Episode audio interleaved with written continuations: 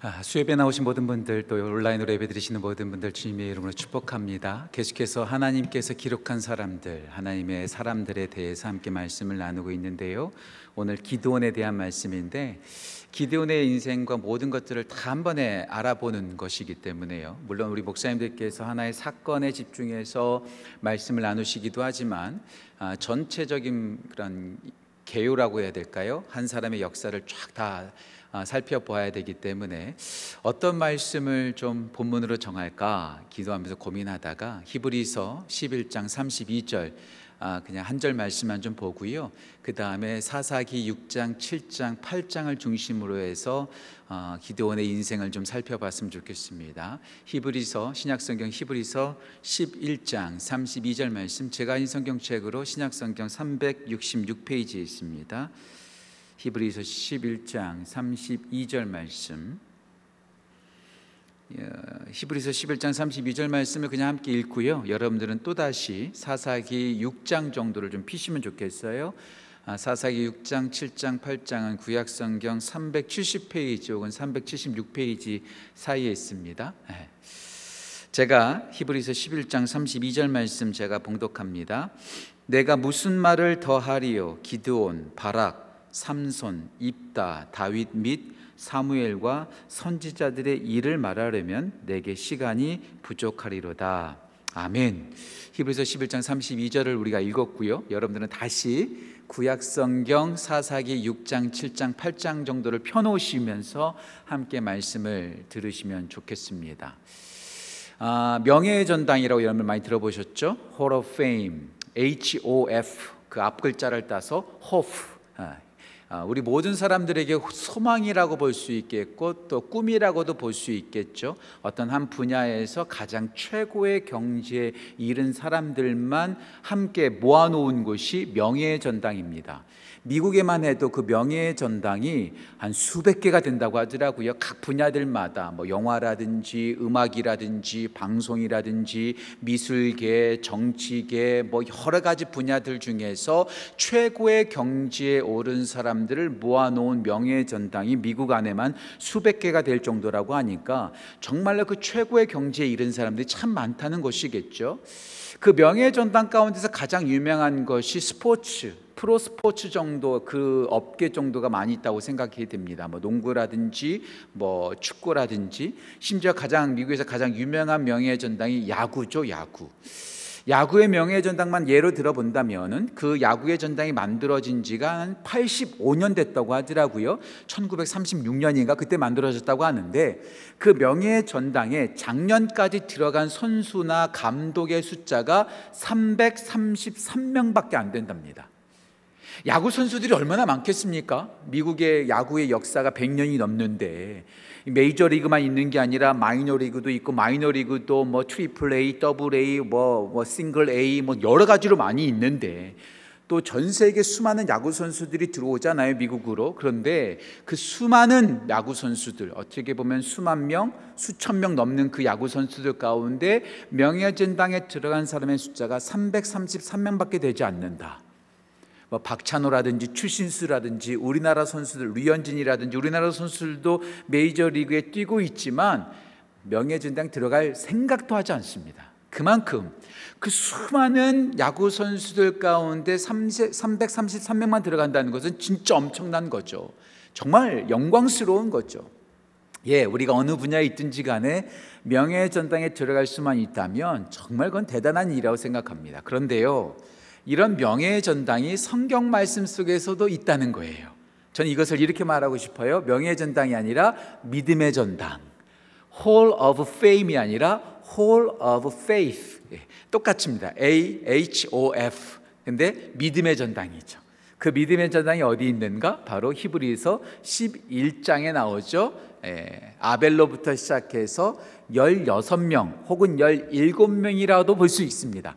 정확하게 이름이 나오는 것은 가인과 바로의 공주를 빼면 이 사람들은 뭐 믿음의 전당에 살아 들어갈 사람이 아니니까요. 아, 16명이 등장하고요. 이스라엘 백성들이 여리고를 돌았다라는 말이 나올 때 여호수아라는 구체적인 이름이 등장하지 않지만 거기에서 리더가 여호수아니까 그냥 여호수아까지 포함해 주면 17명이 나옵니다. 성경 속에 나오는 수많은 인물 가운데 17명만 여기 히브리서 11장에 들어가 있어요. 제가 한번 찾아봤어요. 성경 속에 나오는 인물의 숫자가 얼마만큼 될 것 같아요. 저도 그거 못 셌는데요. 블로그를 찾아봤더니 또 그걸 또 센 사람이 있더만요. 신약과 구약에 나오는 성경 속에 나오는 모든 인물들의 숫자가 2197명이랍니다. 2197명. 뭐 족보에 나오는 이름 다 합치면은 2197명인데 그 중에서 17명만 들어가 있으니까 엄청난 거죠. 제가 산수 잘 못하는데 어떻게 계산해 봤더니 0.7% 정도의 안에 들어가는 사람이에요. 엄청난 거 아니겠습니까? 대단한 거죠. 예. 근데 그 중에서 오늘 마지막 어떻게 보면 이런 표현에서 좀 죄송하지만 떨거지 같은 느낌이 있죠. 오늘 32절 말씀 보면 기도부터 시작합니다. 기도온, 바락, 삼손, 입다, 다윗, 사무엘 이렇게 나오잖아요. 이게 마지막 떨거지처럼 나오는 사람들인데 그럼에도 불구하고 2197명 어떻게 보면 믿음의 사람이 2197명만 있겠습니까? 이스라엘 백성들 수십만이었잖아요. 지금까지 예수님을 믿은 사람들 하나님을 믿은 사람들 얼마나 많이 있습니까? 그 중에서 그 수천 년 역사 가운데에서 17명에 들어갔다 떨거지를 할지라도 엄청난 거죠. 그 가운데 지금 기도원이 들어가 있는 거예요. 정말 대단한 겁니다. 예, 저를 포함해서 우리 모두가 하나님께서 만드신 그 Hall of Faith, 믿음의 전당에 들어갈 수만 있다면 아, 정말 생각만 해도 감격스러운 거 아니겠습니까? 그런데요. 이 믿음의 전당에 들어간 사람이라 할지라도 제가 늘 말씀드리는 것처럼 완벽한 사람은 단 한 사람도 없다는 거예요. 이 히브리서 11장에 나오는 사람들 보세요. 아벨과 에녹을 제외하고는요. 그, 그들의 인생은 자세히 나오진 않지, 않기 때문에. 그런데 수많은 사람들 보면요. 다 문제가 많아요. 노아 문제가 있었잖아요. 아브라함 문제가 있었잖아요. 이삭도 마찬가지죠. 야곱은 말할 수도 없죠. 요셉도 그렇죠. 모세도 그렇죠. 다윗도 그렇죠. 사무엘도 그렇죠. 입다, 바락 다 그렇죠. 문제가 많습니다. 문제가 많아요. 하나님의 사람들이라고 해서 문제가 없는 것 아니라는 거예요. 다 문제가 있지요. 더 자세히 살펴보면은요, 그렇게 존경하고 그렇게 좋아했던 성경의 인물한테 배신감을 느끼는 사람들도 참 많습니다. 제가 한국에 있었을 때 성경 공부를 하면서 어, 요셉 성경 공부를 했었고요, 다윗 성경 공부를 했는데 특별히 다윗 성경 공부를 할 때에 다윗을 성경 속에 나와 있는 영적인 진리를 통해서 바라보는 시선도 있겠지만 정치적인 관점에서 또 심리학적인 관점에서 다윗을 연구하니까요, 그렇게 많은 사람들이 다윗 좋아하잖아요. 그런데 다윗에게 너무 실망했다고 시험 든 사람도 있더라고요. 어떤 사람은 요셉을 성경 공부하다가 요셉에게서도 참 부족한 부분들이 많이 등장해요. 그것 때문에 실망한 사람들이 참 많더라고요. 제가 자주 말씀드린 사람 가운데 한 사람이 있잖아요. 믿음의 전당에 들어가진 않았지만 솔로몬. 저희 고모가 저희 자녀들을 위해서 기도할 때, 조카들을 위해서 기도할 때, 저를 위해서 기도할 때마다 항상 빠짐없이 이렇게 기도해요. 솔로몬과 같은 지혜를 주시고 솔로몬보다 더한 컴퓨터 같은 두뇌를 주셔서 공부 잘하게 해달라고. 항상 지혜하면 솔로몬이 등장하잖아요. 예배하면 솔로몬이 떠오르잖아요. 1천 번제를 드렸잖아요. 엄청난 대단한 사람이었죠. 그런데 저는요, 늘 말씀드리지만 솔로몬은 선한 왕이 아닙니다. 착한 왕이 아닙니다. 하나님 보시기에 좋은 왕이 아닙니다. 정말 나쁜 왕입니다. 그로 인해서 남유다와 북이스라엘이 갈라질 정도였고요. 그는 우상숭배 완전히 빠졌던 사람입니다. 1천 번제를 드렸는데 수많은 우상들을 예루살렘으로 모아놓고 그는요 우상숭배 빠졌고요 정치적으로 타락했던 사람입니다. 하나님께서 그에게 두 번씩이나 경고하셨는데 그 두 번씩이나 경고했던 모든 말들을 다 무시했던 사람이 바로 솔로몬입니다. 솔로몬 악한 왕이죠. 예, 모든 믿음의 사람이라 할지라도 좋은 점이 있고 나쁜 점이 있기 마련입니다. 마련입니다. 그래서 늘 제가 말씀드리지만 이번 수요예배를 우리 이번 2022년 수요예배를 함께 나눌 때에 하나님께서 기록한 사람들을 배우면서 하나님의 사람들을 우상화하면 안 됩니다. 장점이 있다면 그 장점을 보고 아, 나도 그렇게 해야지. 그 장점을 발전시킬 수 있고 장점을 본받을 수 있는 우리가 되어야 합니다. 또한 동시에 그에게 발견되는 약점이 있거나 문제점이 있다면 아, 우린 저렇게 살면 안 되겠구나. 장점을 배우고 약점을 멀리하는 것. 그리고 100% 완벽하지 않는 사람을 사용하신 그 하나님을 바라봐야죠. 하나님께서는요, 100% 완벽한 사람을 사용하시는 것이 아니라 어찌 보면 우리보다도 더 못한 부분이 있고 더 연약한 부분이 있었던 그렇게 말썽 꾸리게 했던 사람들을 하나님께서 사용하셨다는 것을 볼 때, 와, 하나님이 정말 대단하시구나. 인물을 통해서 인물을 우상화하는 것이 아니라 그 인물을 사용하신 하나님을 찬양하고 그 하나님을 바라보는 것이 바로 이 수요예배 설교의 가장 중요한 핵심 중의 핵심입니다. 사람을 우상화하지 마십시오. 사람을 보면 실망할 수밖에 없습니다. 인광 목사 이렇게 설교하고 있으니까 그럴듯해 보이죠? 저도요 다 냄새나는 인간입니다. 사람 보면 실망합니다. 사람 보지 말고 하나님을 바라보는 것. 이것이 바로 우리의 인생의 목표요, 우리 신앙생활의 목표라는 것이죠. 기도는 생각해 보세요. 기도는 말할 것도 없어요. 이 사사기서에서 사사가 12명, 실명으로는 12명이 나옵니다. 그 12명의 사사 가운데서 가장 정상적이고 가장 칭찬을 받고 가장 존경을 받고 가장 많은 사람들이 좋아하는 사람 중에 한 사람이 바로 기도원입니다. 삼손 곧 있으면 볼 텐데요. 삼손 얼마나 문제가 많은지 몰라요. 얼마나 많은 문제가 있는지 몰라요. 기도는 참 대단한 사람입니다. 기도를 참 존경합니다. 기도원 하면 뭐가 떠오르죠? 전 두 가지가 떠오르는 것 같아요. 첫 번째, 300명의 용사. 300명의 용사.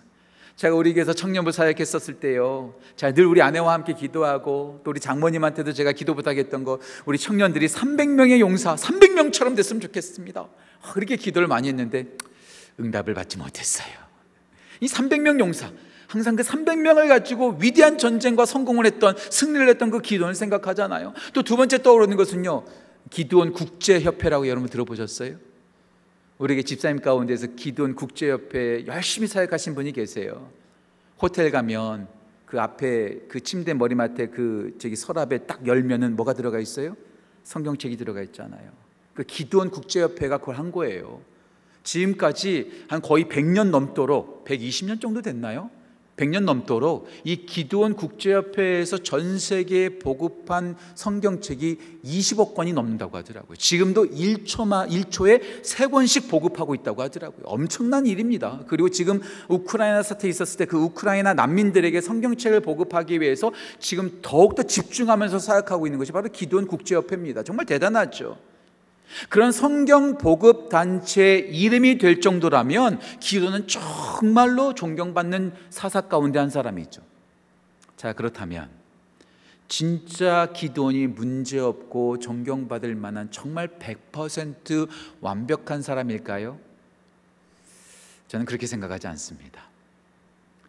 12명의 사사 가운데에서 삼손을 삼손에게 해당되는 게 4장입니다. 4장이 나와요. 근데 기도원에게는 3장이 등장합니다. 6장, 7장, 8장. 세 개의 장을 허락할 만큼 상당하게 영향력 있는 사사 가운데 한 사람이었는데요. 전 기도원의 인생을 한마디로 표현하면 롤러코스터와 같다. 롤러, 롤러코스터와 같다라고 말하고 수 있을 것 같아요. 롤러코스터 여러분들 그 놀이동산 가면 이렇게 차 타는 거 있잖아요. 밑에서 시작해요. 쫙 올라가죠. 올라갈 때 최정점을 찍습니다. 그러다가 뚝 떨어지죠. 예. 기도원의 인생이 바로 그랬던 것 같아요. 최저점에서 시작해서 하나님께서를 최정점까지 올렸다가 그 다음에 뚝 떨어지는 인생. 그게 바로 롤러코스터와 같았던 기도원의 인생이라는 것이죠. 기도원에게 배울 장점이 있습니다. 하지만 기도원을 통해서 우리가 절대로 본받으면 안 되는 부분도 있다는 것. 최저점도 있고 최고점도 있다는 것. 그렇다면 오늘 우리가 기도를 통해서 배울 수 있는 것, 정말 우리가 본받아야 될 점은 무엇일까? 또 우리가 정말로 멀리하고 조심해야 될 것은 무엇인가? 오늘 기도를 통해서 세 가지로 함께 말씀을 나누고 배울 것과 배우지 말 것을 본받으면서 우리는 기도원보다 더, 더 나아가는 더욱더 하나님을 바라보는 귀한 은혜가 우리 지구촌 가족들 가운데 넘치기를 간절히 소원합니다. 첫 번째로 우리가 배워야 될 것이 무엇일까요? 기도를 통해서 첫 번째로 배우는 것, 하나님의 시선으로 보아야 한다는 겁니다. 우리의 눈으로 보는 것이 아니라 세상 사람들의 눈으로 바라보는 것이 아니라 하나님의 시선으로 바라보는 것을 우리는 배워야 합니다. 지금 사사기 6장을 시작하면서 이스라엘 백성들이 고통을 받고 있어요. 어디서 고통을 받고 있는가? 미디안이라는 민족, 게다가 아말렉이라는 민족 그리고 동방에서 온 사람들이 세, 세 민족이 합잡해서 이스라엘 백성들을 너무나 괴롭히는 거예요. 7년 동안 괴롭히는 거예요. 그냥 괴롭히는 것이 아니라 파종할 때마다 곡식을 거둘 때마다 찾아오는 거예요. 성경 말씀을 보면은요 메뚜기 때처럼 찾아왔다는 거예요. 여러분 펄벅의 돼지라고 하는 그런 소설 보신 적 있으세요? 메뚜기 떼가 한번 지나가면은요 완전히 초토화되고요 아무것도 남지 않습니다. 그런데 미디안과 아말렉과 동방 족속들이 와서 1년에 한 번씩 곡식을 파종하고 곡식을 거둘 때마다 와가지고 메뚜기 떼처럼 모든 것을 쓸어가 버리는 거예요. 얼마나 괴롭겠습니까? 먹을 게 없는 거예요. 살 수가 없는 거예요. 그래서 이스라엘 백성들이 매우 궁핍했다라고 되어 있어요. 문제가 너무나 크죠. 그들을 괴롭히는 어마어마한 민족이 세계 민족씩이나 와서 완전히 싹 쓸어 가니까 그들을 해결하려면 그 해결할 문제, 해결할 힘은 더 커야 되겠죠. 그렇죠? 문제의 힘이 크면 클수록 그 문제를 해결하려면 해결해야 될 힘도 커야 됩니다. 문제의 힘과 해결의 힘은 반비, 반비례가 아니라 정비례해야 되죠. 자, 그렇다면 이스라엘 백성들을 괴롭히는 사람들을 이기려면 엄청난 힘의 소유자가 등장해야 돼요. 그 사람이 누굽니까? 기드온이에요. 기드온의 이름의 뜻이 뭘까요? Great Warrior, Great Destroyer, 대단한 용사, 대단한 파괴자, 컷 다운, 베어버리는 사람, 뽑아버리는 사람, 엄청난 이름을 가지고 있는 소유자입니다. 그런 기돈이란 이름, 정말 좋은 이름을 갖고 있는 기도원을 하나님께서 지금 부르고 계세요. 그런데 그가 하고 있는 꼬락선이를 한번 보세요. 이 꼬락선이라는 말이 딱 맞아요. 꼬락선이 어떻습니까? 10, 11절 말씀 보실까요? 어, 사사기 6장 11절입니다. 제가 읽겠습니다. 여호와의 사자가 아비에셀 사람 요아스에게 속한 오브라에 이르러 상수리 나무 아래 앉으니라. 마침 요아스의 아들 기드온 위대한 용사라는 이름을 가진 기드온이 미디안 사람에게 알리지 아니하려 하여 밀을 포도주 틀에서 타작하고 있었다라고 말하고 있어요. 1년에 한 번씩 밀을 거두고 그 추수할 곡식들이 나오면 미디안 사람들이 다 가져가니까 지금 기드온이 그거 빼앗기지 않으려고 미디안 사람에게 들키지 않으려고 산속 깊은 곳에 가서 포도주 틀에서 미, 밀을 타작하고 있는 거예요. 빼앗길까 봐. 이름은 용사인데 현재 모습은 어떤 모습이에요? 겁쟁이에요. 비겁해요. 너무나 연약해요. 너무나 찌질하다라는 거죠. 예. 세상 사람들은 그에게 큰 용사라고 늘 불러줍니다. 하지만 그의 인생은 어때요? 큰 용사가 아니에요. 지금 겁쟁이에요. 겁쟁이에요. 지금 찌질한 모습 가운데 있다라는 것이죠. 그런 그에게 자기도 자기를 볼 때마다 실망하고 있는 사람들도 그를 볼 때마다 얼마나 실망하겠습니까? 그런데요, 참 대단하죠. 그렇게 찌질하게 자기의 곡식 빼앗기지 않으려고 이기적으로 산소에 가서 지금 밀을 타작하고 있는 그 겁쟁이 기도원에게 하나님께서 말씀하십니다. 이 말씀이 참 중요해요. 영상으로 준비했는데요. 12절 말씀 우리 같이 한번 읽어볼까요? 6장 12절 같이 읽겠습니다. 여호와의 사자가 기도원에게 나타나 이르되 큰 용사여 여호와께서 너와 함께 계시도다. 사람들은 기돈을 볼 때마다 입에서는 기돈이라고 말하고 있지만 넌 겁쟁이야. 넌 찌질해. 넌 아무것도 못해. 이렇게 말할 생각하고 있을 터인데 여호와의 사자가 나타나서 기도원에게 뭐라고 하는 거예요? 그 이름의 뜻대로 큰 용사요. 이름대로 불러주시는 거예요. 이름대로 불러주시는 거예요. 우리가 이 이런 기도원의 모습을 통해서 우리가 배우는 것은 무엇일까요? 내가 나를 보는 게 정확하지 않습니다. 남이 나를 보는 게 정확하지 않습니다. 세상이 나를 평가하는 게 정확하지 않습니다. 가장 정확한 것은 하나님께서 나를 보시는 시선이 가장 정확하다는 것. 아무리 세상이 나를 욕한다 할지라도 아무리 내가 내 거울을 볼 때마다 난 왜 이렇게 생겼지? 난 왜 이렇게 찌질하지? 난 왜 이렇게 못하는 게 많지? 내가 아무리 나를 비관한다 할지라도 내가 보는 눈보다도 세상이 보는 눈보다도 내 주위에 있는 사람들이 나를 평가하는 눈보다도 가장 정확한 것은 하나님께서 보시는 시선이라는 것. 하나님이 보시는 것이 가장 정확합니다. 말도 안 되는 것이라 할지라도 그래요. 에스겔 37장을 보세요. 메마른 뼈들이 가득합니다. 그런 메마른, 메마른 뼈들을 보시면서 우리 하나님께서 뭐라고 말씀하시죠? 군대라고 말씀하십니다. 하나님께서 정신 나갔다고 세상은 말할 수 있을지 모르겠어요. 하지만 하나님께서 그렇게 보시니까 어떻게 되죠? 그 메마른 군대가 아니 메마른 뼈들이 군대가 됐죠. 군대가 됐죠. 마가복음 5장에 가 보세요. 야이로의 딸이 죽었습니다. 모든 사람들이 울고 있어요. 예수님께서 도착하셨습니다. 사람들이 다 울고 있어요. 늦게 왔다고 다 울고 있어요. 그때 예수님께서 뭐라고 말씀하시죠? 이 소녀는 자고 있다. 자, 누구 말이 맞았나요? 그 거기에서 울고 있는 사람들의 말이 맞았습니까? 아니면 예수님의 말이 맞았습니까? 사람들은요, 예수님을 보면서 비웃었어요. 정신 나갔다고 생각했었을 거예요. 하지만 누구의 말이 맞았죠? 누구의 시선이 맞았죠? 예수님의 시선이 맞은 거예요. 우리의 눈이 중요하지 않습니다. 세상 사람들의 눈이 중요하지 않습니다. 하나님의 말씀과 하나님의 시선으로 바라보는 것. 제가 얼마 전 주일 설교 시간에도 말씀드렸던 것처럼 사람들의 시선이 맞았다면 이스라엘 백성들은 출애굽하자마자 가데스 바네아에서 다시 애굽으로 돌아갔어야만 했습니다. 왜요? 12명의 정탐꾼이 가나안 땅을 정탐했습니다. 12명 중에 10명이 악평을 했습니다. 그럼 돌아가야죠. 네, 누구의 시선이 맞았죠? 하나님의 시선과 하나님의 생각으로 바라보았던 여호수아와 갈렙의 시선이 맞았다는 것. 기억하십시오. 내가 나를 생각하는 내가 내가 아니요. 주위에 있는 사람들이 생각하는 내가 내가 아니요. 세상의 교수나 세상의 정치인이나 세상의 경찰이나 세상 사람들이 나를 판단하는 것이 내가 아니요. 오직 하나님께서 나를 바라보시는 그 말씀과 그 시선이 진정한 나의 모습이라는 것. 그래서 나중에 우리 목사님들께서 예레미야 말씀을 하시겠지만 예레미야 선지를 하나님께서 부르세요. 하나님께서 예레미야를 부르시니까 예레미야가 예레미야 1장에서 뭐라고 말, 뭐, 뭐라고 말합니까? 주님, 하나님, 저는 아이라 말하지 못합니다. 저는 애송이에 불과합니다. 그랬더니 하나님께서 뭐라고 말씀하세요? 너 아이라고 말하지 마 이제부터. 내가 너를 새 기둥과 노성벽과 거룩한 성읍으로 널 만들 거야.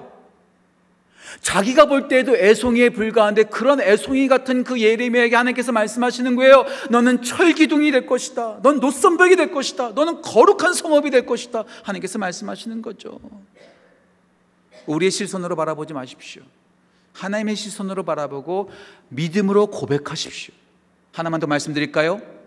마가복음 9장에서 귀신 들린 아이가 등장합니다. 예수님께서 변화산에 올라가신 그 사이에 제자들한테 찾아와서 그 귀신 들린 아이의 아버지가 고쳐달라고 말합니다. 제자들이 여러 가지 시도해봤지만 그 아이가 낫지 않아요. 예수님께서 도착하세요. 그때 그 귀신 들린 아이의 아버지가 뭐라고 말하죠? 할 수 있거든. 주님, if you can.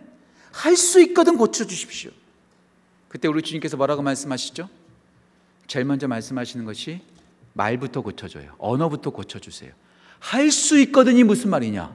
믿는 자에게는 능치 못할 일이 없느니라. 안 된다? 안 될걸? 이거 이상한데? 내 생각으로 보고, 내 시선으로 보고, 내 생각을 말하지 마십시오. 믿음은 무엇입니까? 내 시선으로 바라보는 것이 아니라 하나님의 시선으로 바라보는 것, 바라보는 것. 믿음은 무엇입니까? 내 생각으로 계산하는 것이 아니라 하나님의 말씀으로 바라보는 것. 그리고 내 생각의 말을 내뱉는 것이 아니라 하나님의 말씀을 믿음으로 고백하는 것. 이것이 바로 믿음입니다. 기도는 자꾸 못한대요. 자꾸 할 수 없대요. 집에 가서 사사기 읽어보세요. 저는 어, 문화세 지파 중에서 가장 작은 놈입니다. 저는 아무것도 못합니다. 계속해서 핑계대고 있어요. 계속해서 핑계대고 있어요. 아무리 세상이 그렇게 말한다 할지라도 진짜 내가 그런 모습이라 할지라도 내 시선과 세상 사람들의 시선으로 바라보지 말고 하나님의 시선으로 바라보는 우리 모든 지구촌 가족 되시기를 간절히 소망합니다. 하나님의 시선으로 바라보는 것 기도를 통해서 배우는 첫 번째 레슨이고 첫 번째 교훈입니다. 두 번째 우리가 배우는 것 하나님의 능력으로 행해야 합니다. 하나님의 능력으로 행해야 합니다. 하나님께서 지금 기도를 부르셨어요. 그런데 그 기도원이 계속해서 두려워 떨고 있어요. 그런 기도원에게 하나님께서 뭘 말씀하시죠? 한 가지 약속을 하세요. 한 가지 약속을 하세요. 그 약속하는 말씀 좀 찾아볼게요. 12절입니다. 다시 한번 12절 말씀 보세요. 12절 이렇게 나옵니다. 여호와의 사자가 기드온에게 나타나 이르되 큰 용사여. 그 다음이 중요하죠. 여호와께서 너와 함께 하시도다. 아무리 큰 용사라 할지라도 하나님이 없으면 찌질한 사람에 불과합니다. 하지만 아무리 찌질한 인간이라 할지라도 하나님께서 함께 하시면 진짜 큰 용사가 됩니다. 내가 어떠한 사람이냐보다도 더 중요한 것은 지금 내가 누구와 함께 있느냐가 더 중요합니다. 말씀 하나 더 볼까요? 더 계속해서 변명하고 그래도 못해요, 그래도 못해요, 저는 아무것도 못해요라고 말하는 그런 부정적인 기드온에게 또 하나님께서 말씀하십니다. 16절, 16절 한번 같이 한번 읽어보겠습니다. 우리 영상 준비했는데요. 16절 같이 읽겠습니다. 여호와께서 그에게 이르시되 내가 반드시 너와 함께하리니 내가 미디안 사람을 치기를 한 사람을 치듯이 하리라 하시니라. 기드온이 큰 용사가 됐다고 해서 기드온이 미디안 사람을 이기는 거 아니에요. 전쟁에서 이기는 거 아니에요. 우리가 이기는 것 아니고, 우리가 하는 거 아니고, 우리가 성취하는 것 아니고, 우리가 승리하는 것이 아니라 하나님께서 함께 하시고, 그 함께 하시는 하나님께서 이기게 하시고, 함께 하시는 하나님께서 우리를 승리케 하신다는 것. 예. 우리의 능력으로 행하는 것이 아니라 하나님이 주시는 능력으로 행하는 것. 문제가 있으면 세상 사람들은 힘을 꽉 줘요. 힘을 줘야지 이길 수 있으니까. 그렇잖아요. 강도가 오면 힘을 꽉 줘서 펀치를 때려야 되는 거 아니겠습니까? 그런데요. 하나님의 사람들은 달라요. 문제가 오면 내가 힘을 주는 것이 아니라 힘을 빼요. 왜요? 하나님께서 하시기 때문에. 제가 최근에 어저께 제가 한 권의 책을 읽었는데요. 신재웅 목사님 오늘 한국에서 뜨는 목사라고 하더라고요. 그래서 제가 한번 사서 봤어요. 읽어봤는데요. 그 목사님이 아주 재밌는 얘기를 하더라고요. 물에 빠지면 수영하지 못한 사람이 무용에 물에 빠지면은요 어떻게 합니까? 막 허우적대는 거예요. 살려주세요 하면서 막 몸에 힘을 주면서 허우적 허우적대니까 어떻게 돼요? 더 힘을 주니까 물에 더 빠져요. 근데요 수영을 잘하는 잠수부는 어떻게 하는가? 힘을 주지 않는데요. 힘을 빼고 몸에 공기를 채운대요. 힘을 빼고 공기를 채우니까 어떻게 해요? 둥둥둥둥둥둥 뜨는 거죠.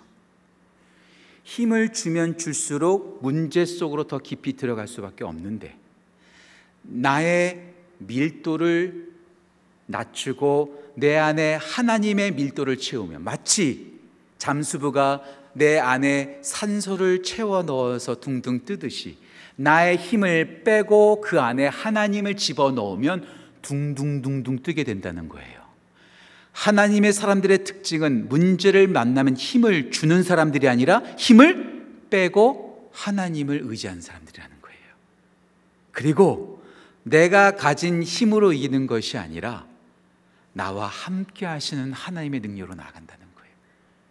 하나님의 사람들은 얼마나 가졌느냐가 중요하지 않고 지금 누구와 함께 하고 있느냐가 더 중요하다는 사실. 그러면서 신재용 목사님이 이런 말 하더라고요. 여러분 이런 얘기 들어보셨어요? 한국에서 아파트 같은 거 분양할 때 광고 밑에 뭐라고 써요? 지하철역에서 5분 거리. 이런 말 들어보셨어요? 옛날에 기억나세요? 신문 딱 광고 보면은요, 여기 분양, 아파트 분양, 지하철에서 5분 거리. 이것을 일컬어서 뭐라고 말합니까? 역세권이라고 말하죠. 역세권. 그런데 요즘 최근에는요, 스타벅스, 스타, 스타벅스 커피점이 있는 곳이 아주 그냥 좋은 데라는 거예요. 그래서 그걸 스타벅스랑 가까이 있으면 스세권이라고 말한다고 하고요. 맥도날드랑 가까이 있으면 맥세권이라고 말한다고 하더라고요. 예, 세상 사람들은 지하철역과 가까운 곳이 집값이 올라 집값이 올라가니까 역세권을 좋아합니다.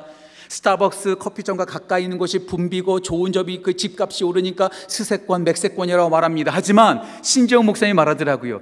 우리 그리스도인들에게 가장 필요한 것은 하세권이다.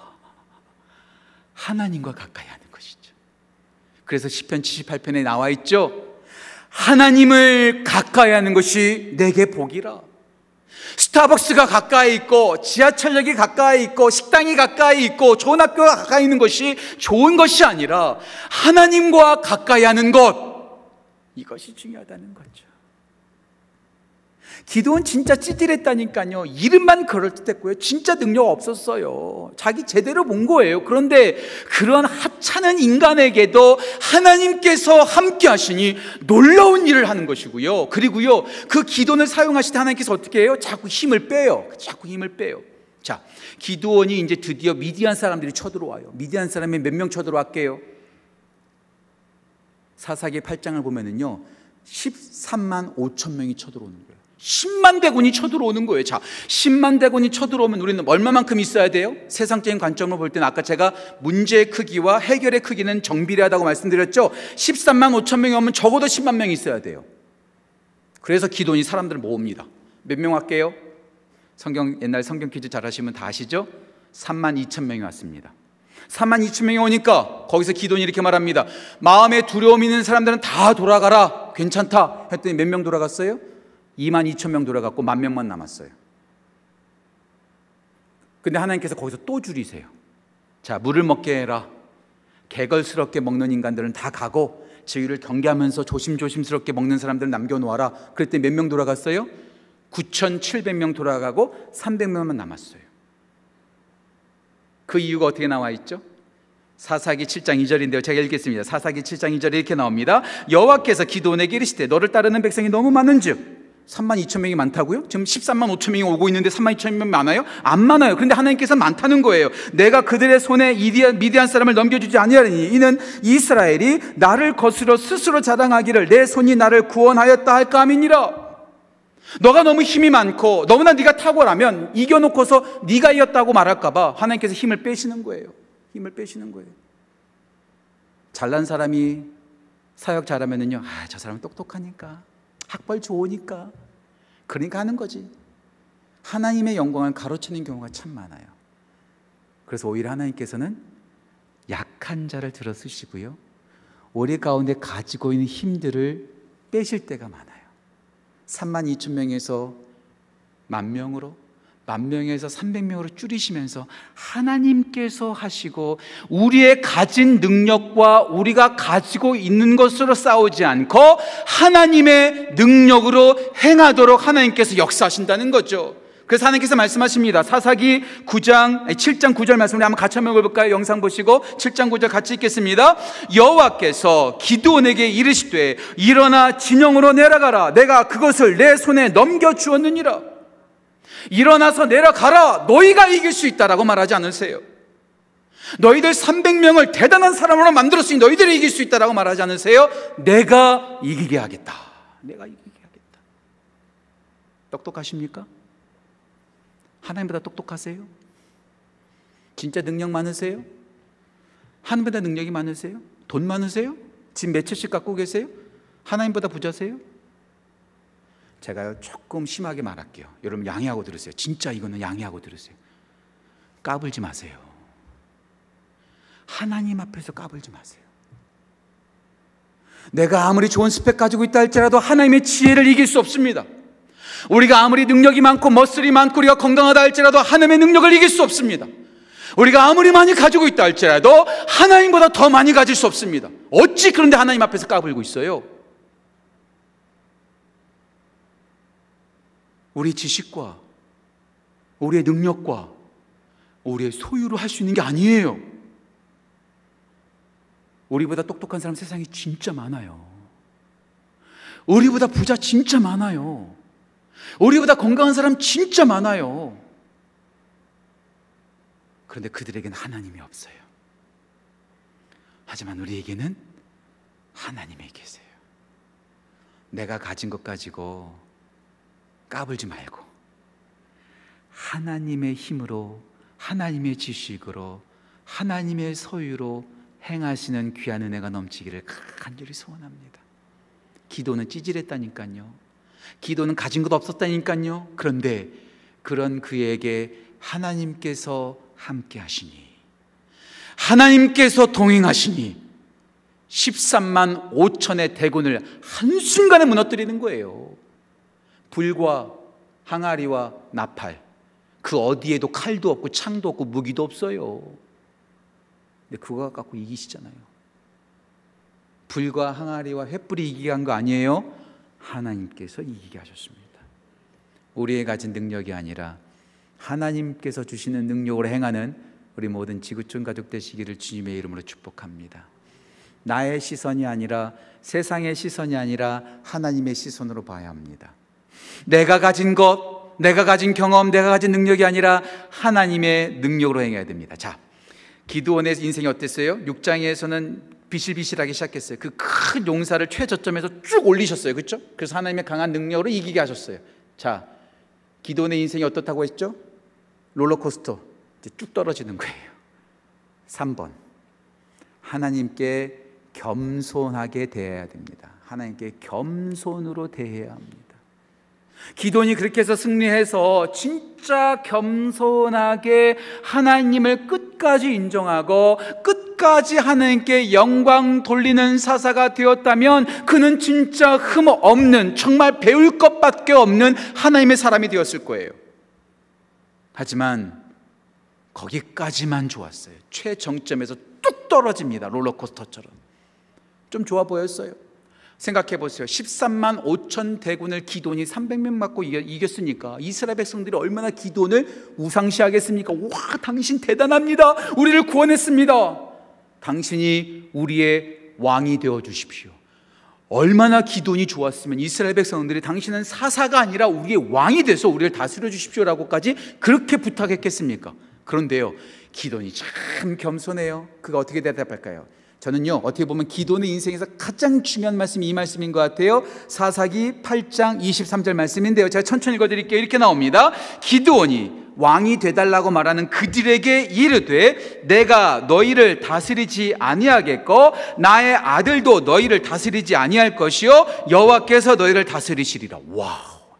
awesome. 진짜 good. 진짜 좋은 말 했어요. 왕이 되달라고 하는 사람에게 나는 왕 되지 않을 거야. 내 아들도 너희들을 다스리지 않을 거야. 오직 우리의 왕은 하나님 한 분이시여. 여기까지 딱 하고 기드온이 사라졌다면 최고, 최고. 따봉이죠, 따봉. 그런데 기드온이 이렇게 멋진 말을 하고 이스라엘 백성들한테 이상한 부탁을 하나 합니다. 야, 너희들 금 귀고리 있지? 금 귀고리 다 좀 나한테 좀 갖다 줘. 전쟁에서 싸우다가 너희들이 가졌던 초승달 무장도 있고 좋은 옷들도 있지 그거 다 갖고 와, 다 갖고 와. 그러니까 왕이 돼달라고 하는데 왕의 자리도 거부해요. 그런데 뭔가 조금 아, 금을 달라고 하니까 이스라엘 백성들이 얼마나 고마워요. 금을 다 모아요. 폐물을 다 모아요. 의복도 다 모아요. 그 당시에 럭셔리한 모든 명품들을 다 모았어요. 모았더니요. 금고리가 710세겔이나 되었대요. 710세겔. 지금 단위로 얼마나 되는지 모르겠지만 그냥 대충 성경 학자들이 연구하는 거 보니까 금덩어리가 70kg인가요? 7kg인가? 이만큼 된 거, 이만큼. 금덩어리가. 그것을 모아가지고, 아, 수고했으니까 우리 집 잘 먹고 잘 살아야지. 여기까지만 해도 저는 다행이라고 생각해요. 근데 그것을 가지고 어떻게 할까요? 에봇을 만들어요. 요즘 우리 레위기 함께 말씀 보죠? 제사장들이 있는 그 에봇을 만드는 거 에봇을요.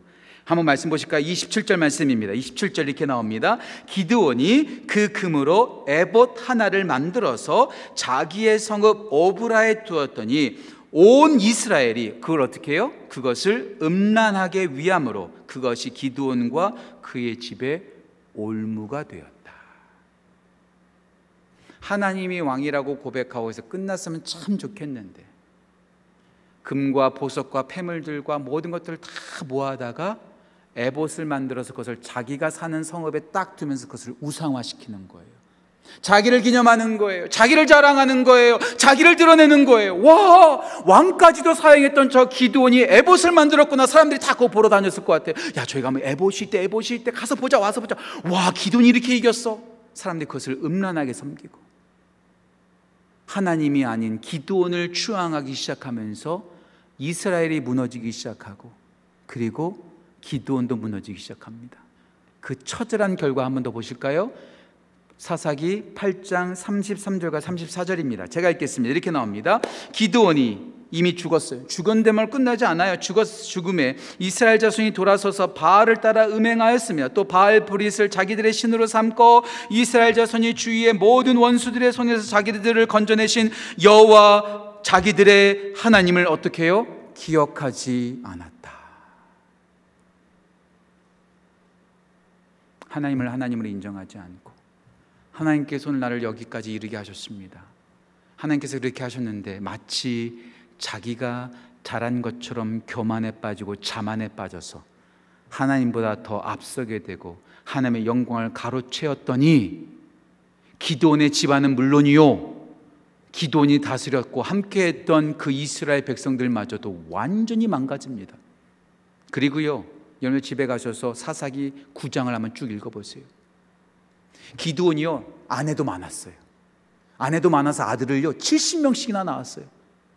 거기다가 아내만 많았던 것이 아니라 또 첩까지 뒀어요. 그 첩에게서부터 태어난 것이 아비멜렉인가요? 이름이 아비멜렉? 예, 아비멜렉이 태어나가지고요. 기돈이 죽자마자 그 70명의 기돈의 아들을 피로 다 죽여버립니다. 그 사건이 사사기 9장의 사건이에요. 기도는 외부의 미디안과 아말렉과 동방으로 오는 외부의 적들은 싸워서 이겼을지는 모르겠지만 자기 내면에 있는 교만과 음란함과 잘못된 마음들은 이기지 못했어요.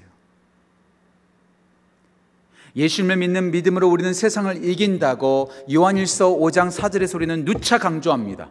그런데요. 세상을 이기기 전에 먼저 우리 안에 있는 죄성부터 이겨야 되지 않을까요? 기도는 미디안 백성들은 이겼을지 모르겠지만 자기 안에 있는 교만은 이기지 못했다는 사실. 그래서 말짱 도루묵이 되었다는 사실. 최저점에서 시작했다가 하나님의 은혜로 쭉 올라갔는데 다시 말짱 도루묵은 쭉 떨어졌어요. 아니요. 그것보다 더 밑으로 떨어졌어요.